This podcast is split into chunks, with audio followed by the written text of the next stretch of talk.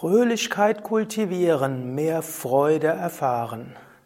Einige Anregungen aus dem Raja Yoga. Om Namah Shivaya und herzlich willkommen zum 15. Vortrag der Yoga Vidya Schulung von www.yoga-vidya.de. Mein Name ist Sukadev und ich will dir heute einige Anregungen geben für mehr Freude im Alltag, mehr Fröhlichkeit. Grundlage ist, im Yoga sagen wir, deine wahre Natur ist Satchit Ananda, Sein, Wissen und Glückseligkeit. Anandoham singen wir zum Beispiel im Rahmen der Yoga Vidya Satsangs. Meine, meine wahre Natur ist Freude. Ich bin Freude. Anandoham. Und Patanjali, der große Yogameister, der das Yoga Sutra geschrieben hat, sagt im zweiten, Kap zweiten Vers, Yogas Chitta Vritti Nirodha. Yoga heißt das zur Ruhe bringen der Gedanken im Geist. Und im dritten Vers sagt er, Tada drashtus varupe vastanam. Dann ruht der Sehende in seinem wahren Wesen, in seiner Wesensnatur. Und was ist die Wesensnatur? Anandoham. Ich bin Freude. Deshalb Froh zu sein bedarf es wenig. Und wie es so weitergeht, und wer froh ist, ist ein König, so sagt sie ein altes Kinderlied. Und das hat etwas mit Raja Yoga zu tun. Wir sind Raja Yoga, wir sind Raja, wir sind Herrscher, König. Wenn wir unseren Geist zur Ruhe bringen, können wir unseren Geist zur Ruhe bringen, dann ruhen wir in unserer wahren Natur in der Freude. Ich werde ein andermal noch etwas sprechen über die sogenannten Chitta Bhumi, die fünf Zustände des Geistes. Heute einige Tipps für Freude im Alltag. Zuallererst einmal, wenn du mehr Freude empfinden willst, geht es ganz einfach über Yoga. Wenn du jeden Tag Asanas übst, Pranayama übst, Meditation übst, machst du jeden Tag etwas, um deinen Geist zur Ruhe zu bringen. Und jedes Mal, wenn du deinen Geist zur Ruhe bringst, erfährst du Freude. Der menschliche Geist ist nämlich ein, ja, man kann sagen, ein emotionaler und ein mentaler. Das heißt, im Alltag wirst du immer Emotionen, Gefühle haben, du wirst Gedanken haben, also Bilder und Worte. Und die Emotion bestimmt auch die Worte und die Bilder, also deine mentalen Prozesse.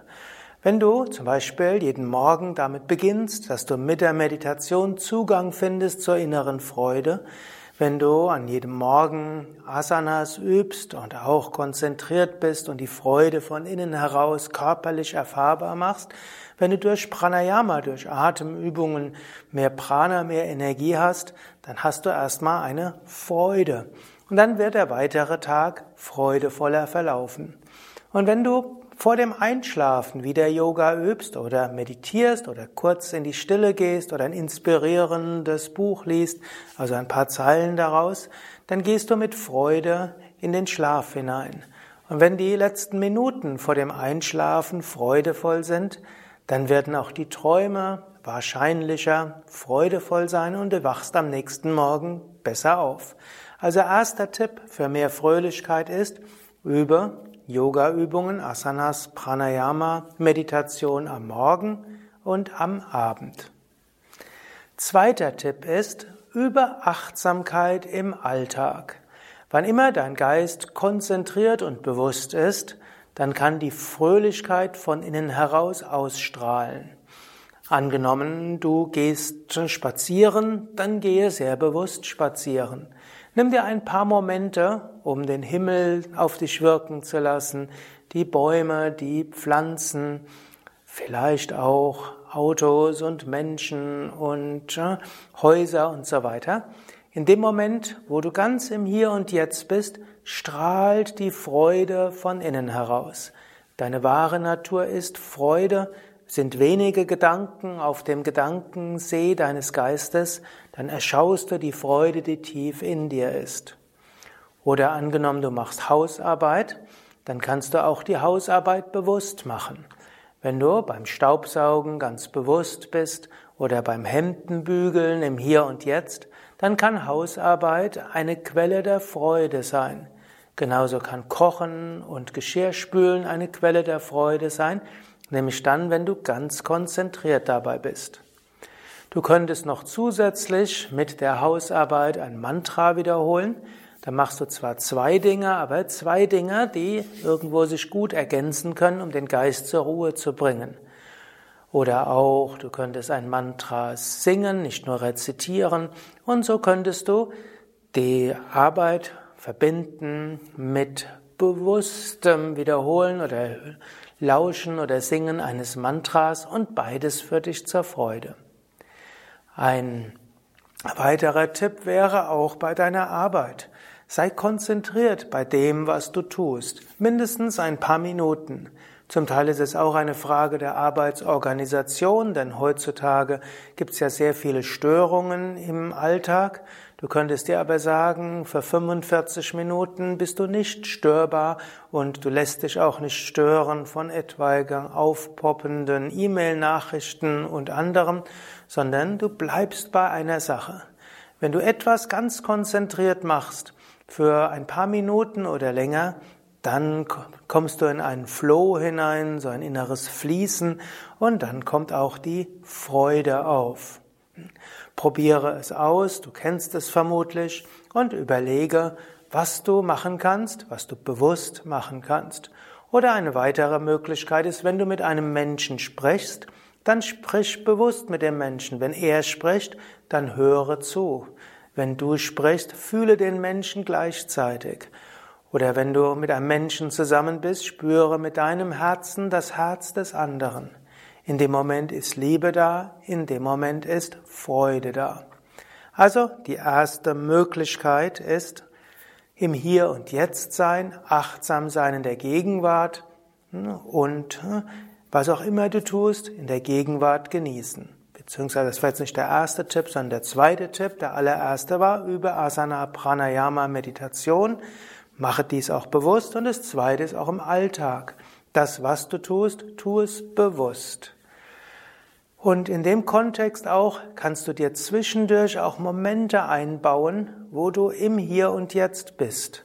Anstatt, wenn du mal unglücklich bist, zu überlegen, warum bist, bin ich unglücklich, was machen die anderen, was mache ich selbst für Fehler, was habe ich für ein schlimmes Schicksal. Wenn du darüber nachdenkst, wirst du nur unglücklicher. Du wirst immer herausfinden, dass andere Menschen etwas tun, was nicht richtig ist. Du wirst immer feststellen, dass du Dinge tust, die nicht richtig sind. Und du wirst immer feststellen, dass dein Schicksal ganz besonders schwierig ist. Es gibt wenige Menschen, die so sagen würden, ich habe ein sehr leichtes Leben. Wenn du also lang genug drüber nachdenkst, wirst du immer Gründe dafür finden, unglücklich zu sein. Und es wird nicht besser dadurch. Du könntest natürlich auch überlegen, was, warum könnte ich jetzt glücklich sein? Aber bevor ich dazu komme, kannst du auch eben überlegen, einen Moment innehalten, einen Moment nach innen gehen ein Moment im Hier und Jetzt sein, was auch immer es sein mag. Atem, Natur, sehen, spüren, ins Herz gehen, drittes Auge spüren, Mantra wiederholen. Ein paar Momente den Geist zur Ruhe bringen. Ist der Geist in der Ruhe, spürst du Freude.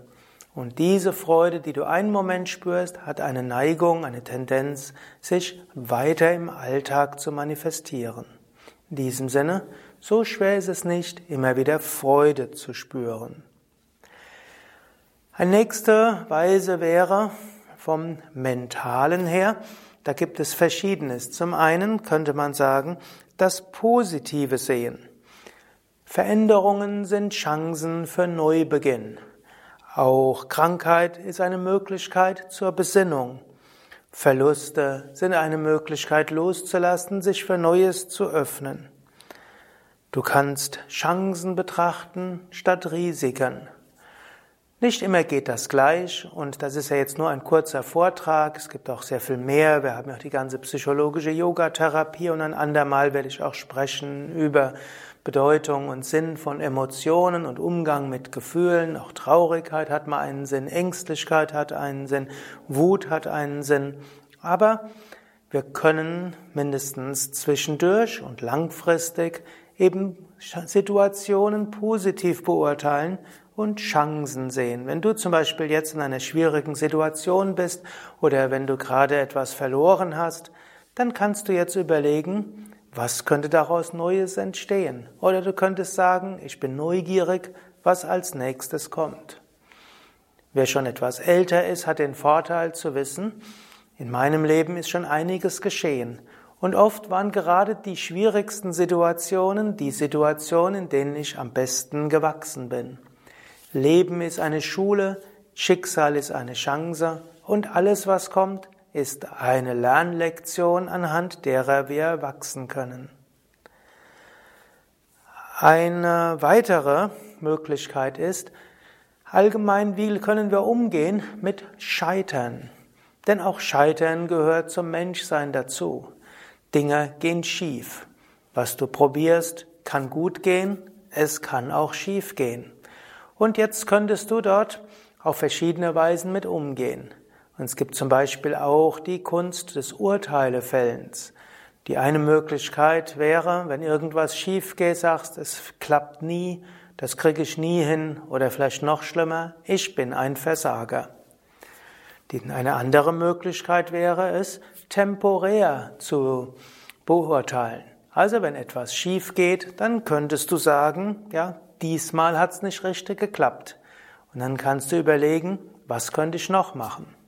Es gibt so die Aussage, dass Thomas Alva Edison tausende von Versuche gemacht hat, bevor er eine Glühbirne gefunden hatte. Er wurde mal gefragt, woher haben Sie die, das Durchhaltevermögen gehabt, weiterzumachen, nachdem Sie tausende von Fehlversuchen hatten, tausende von Fehlschlägen? Und Edison hat geantwortet, wieso Fehlschläge? Ich habe tausende von Weisen gefunden, wie man Glühbirnen nicht baut und hatte jedes Mal eine, ein Erkenntnisgewinn. Und diese Erkenntnisgewinne durch das viele kleine Scheitern hat dann Edison dazu ja, befähigt, schließlich erfolgreich zu sein. Erfolgreiche sind oft nicht die, die klüger sind oder die, die die besseren Ideen haben. Oft sind es diese, die weitermachen, dranbleiben, immer wieder Neues äh, ausprobieren. In diesem Sinne, Kleines Scheitern, auch größeres Scheitern, kannst du sehen als Lernlektion. Zweite Möglichkeit ist auch, du kannst auch statt etwas endgültig zum Scheitern zu sehen, kannst du es als temporär sehen. Und die zweite Möglichkeit wäre, etwas spezifisch zu sehen. Nehmen wir mal an, du hast Du willst Auto fahren und du hast vielleicht bisher auf Führerschein verzichtet und vielleicht im Alter von 40 oder 50 Jahren entscheidest du dich, den Führerschein zu machen. Du fällst bei der ersten Prüfung durch, bei der zweiten Prüfung durch, bei der dritten Prüfung durch. Jetzt könntest du entweder sagen, ich bin ein Versager, oder du könntest sagen, okay, ich soll halt kein Auto fahren. Ich soll weiter Fahrrad fahren und die öffentlichen Transportmittel nutzen, ist ja auch besser. Also du könntest das eine, du könntest als Scheitern interpretieren und du könntest es interpretieren als äh, Versagen oder du kannst es interpretieren, okay, daraus entsteht eine neue Chance. Im Englischen gibt es den schönen Ausdruck Serendipity Deutsch manchmal übersetzt als Serendipität. Ich hoffe, ich spreche es jetzt richtig aus. Das ist die Fähigkeit, in Ereignissen eine Chance zu sehen. Eben zum Beispiel, wenn du nicht Auto fahren kannst, die Chance zu sehen, Fahrrad zu fahren, mehr zu, zu Fuß zu gehen oder mehr Zeit zu haben in öffentlichen Verkehrsmitteln, zum Beispiel ja, Vorträge über Yoga anzuhören oder vielleicht sogar anzusehen, was du im Auto nicht kannst. Oder wenn irgendetwas schief geht, immer zu überlegen, worin liegt die Chance? Oder wenn irgendetwas, irgendjemand dir einen Vorschlag macht, nicht gleich ablehnen, weil es dir nicht in den Kram passt, sondern einen Moment nachdenken, ist dieser Mensch vielleicht von Gott geschenkt, geschickt worden? Kann das vielleicht eine Idee sein? Und wenn du die Idee versuchst umzusetzen und es klappt nicht, dann kannst du überlegen, wenn das so nicht klappt, gibt es vielleicht etwas anderes, was klappt. Das sind also alles Möglichkeiten, fröhlicher zu sein und nicht niedergeschlagen zu sein und weniger dich zu ärgern und weniger Ängste zu haben. Also Chancen zu sehen statt Schwierigkeiten. Das sind jetzt so einige Möglichkeiten, Fröhlichkeit zu kultivieren und äh, Freude zu erfahren, mehr von Praktiken her und vielleicht mehr vom Beurteilen her, man könnte sagen vom Philosophischen her oder vom Karma her. Natürlich, Freude und Fröhlichkeit hat auch etwas Emotionales und du kannst dich auch öfters emotional berühren lassen, indem du zum Beispiel fröhliche Mantramusik hörst, indem du Raum gibst, auch Liebe zu empfinden, Liebe zur Natur, Liebe zu anderen Menschen, Liebe zu vielleicht deinem Partner, Partnerin, Kinder, Eltern und so weiter. Aber das ist ein anderes Thema, was noch sehr viel weiter geht. Im Bhakti Yoga würde man sagen, die tiefste Freude kommt aus der tiefsten Liebe. Und die tiefste, tiefste Liebe ist die Gottesliebe. Und das ist ein anderes Thema, über das ich nochmals sprechen werde. Hier einfach zum Abschluss nochmals die wichtigsten Tipps aus diesem kurzen Vortrag. Erstens, über Asana, Pranayama und Meditation und spüre dabei Freude, insbesondere am Morgen und am Abend. Wenn du den Tag beginnst mit spirituellen Praktiken, die dir Zugang geben zur inneren Freude, dann kann diese Freude sich auch am Tag manifestieren. Und wenn du den Tag beendest mit spirituellen Praktiken, wird sich das in der Nacht fortsetzen und du wirst am nächsten Morgen freudevoller aufwachen. Das zweite ist, Nimm dir immer wieder, immer wieder Momente, wo du im Hier und Jetzt bist. Deine wahre Natur ist Freude und wenn du dir Momente gönnst, wo du im Hier und Jetzt bist, kommt Freude auf. Und als drittes, sieh Chancen in dem, was sich entwickelt und nicht nur Gefahren und Scheitern. Freue dich über das Schöne, freue dich aber auch für über Verluste, denn in jedem Verlust ist der Beginn von etwas Neuem.